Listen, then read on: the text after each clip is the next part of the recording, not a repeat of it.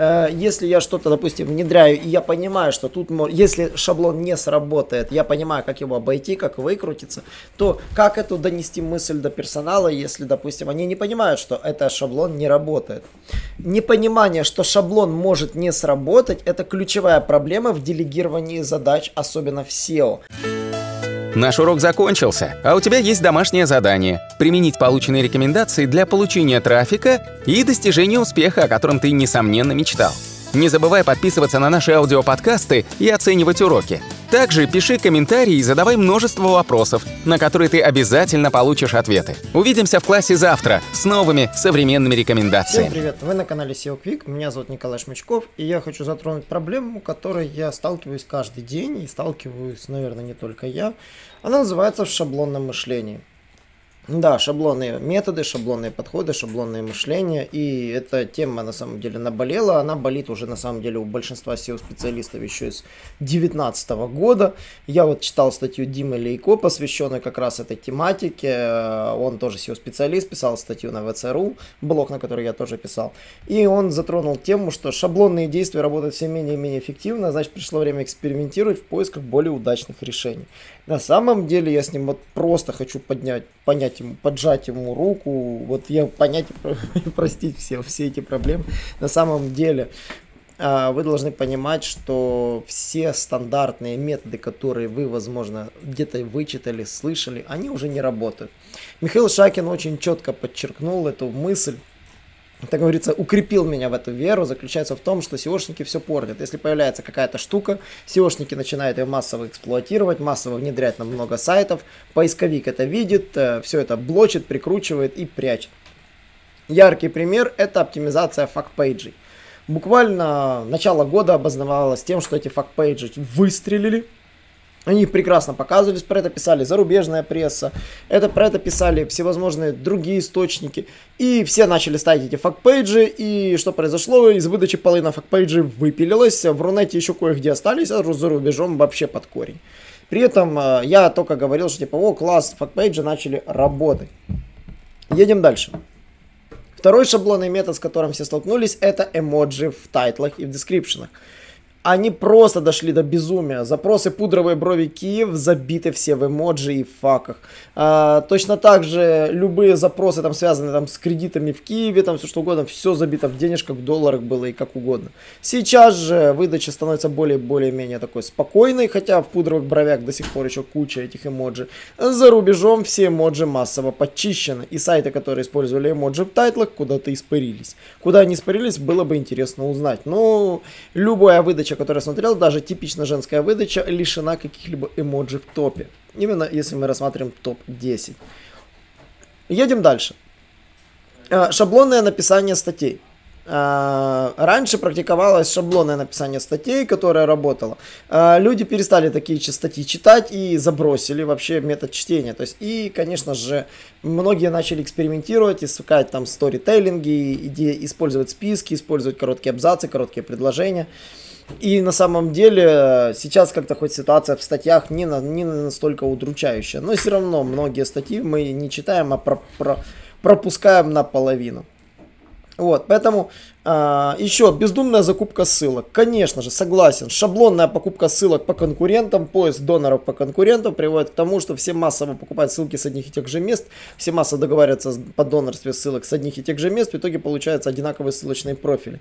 Шаблонные методы не работают. Об этом Анатолий твердит уже не первый год э, во всех наших видео и намекает, что если вы хотите продвинуть свой сайт, вам точно нужно выйти за пределы этой своеобразной зоны комфорта шаблонным, да, и работать. Если пойти по поводу шаблонности мышления, я пойду дальше. И иногда, объясняя какую-то либо задачу своим сотрудникам, я сталкиваюсь с тем, что я сам их загоняю в какой-то шаблон, который они повторяют, повторяют, повторяют, не внедряя ничего нового.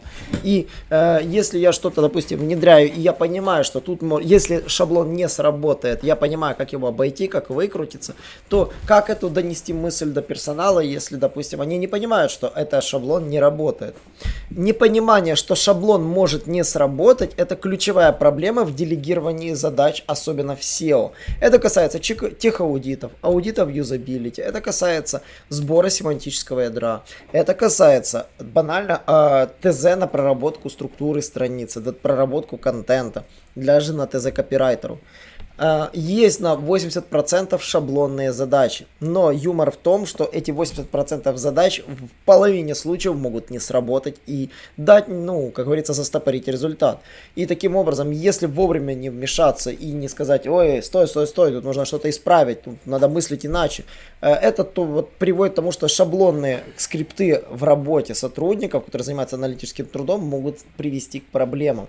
Приходится постоянно проводить брейнштормы, приходится постоянно что-то рассказывать, рассказывать, показывать обучающие видео, создавать новые обучающие видео. Фактически большую часть времени выступать что-то вроде коуча, чтобы персонал а, развивался и двигался вперед.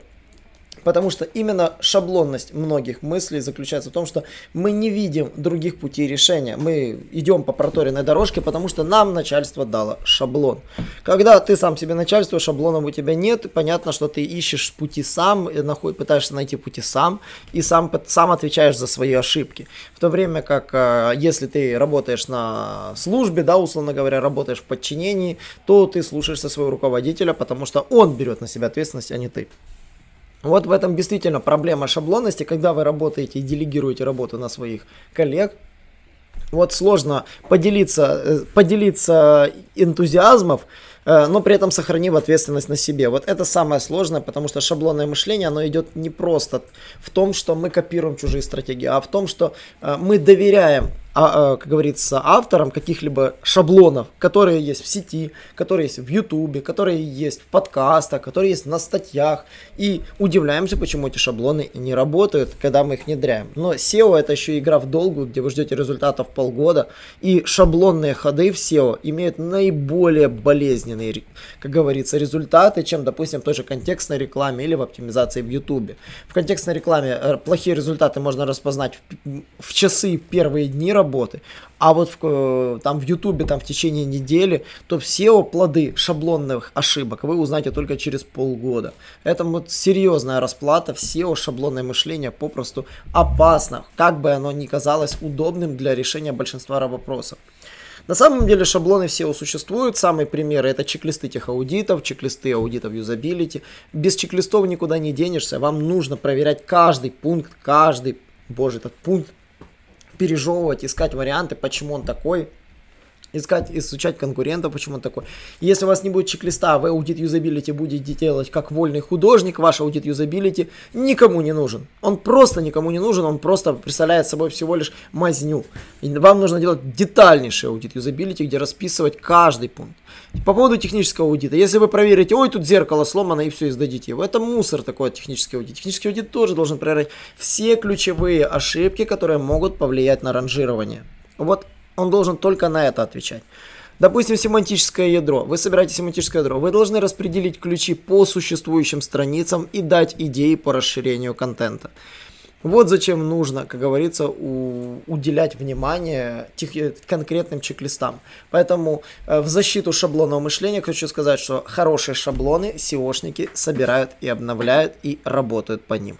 Но, конечно же, напоминаю, что шаблоны иногда могут давать сбои, потому что все системы несовершенны, а в SEO вообще все несовершенно, вы должны понимать. Здесь нужно, конечно же, постоянно, а, как говорится, смотреть, что с шаблоном не так и дорабатывать его. Потому что даже самые классные чек-листы, которые я делал полгода назад, требуют постоянного пересмотра.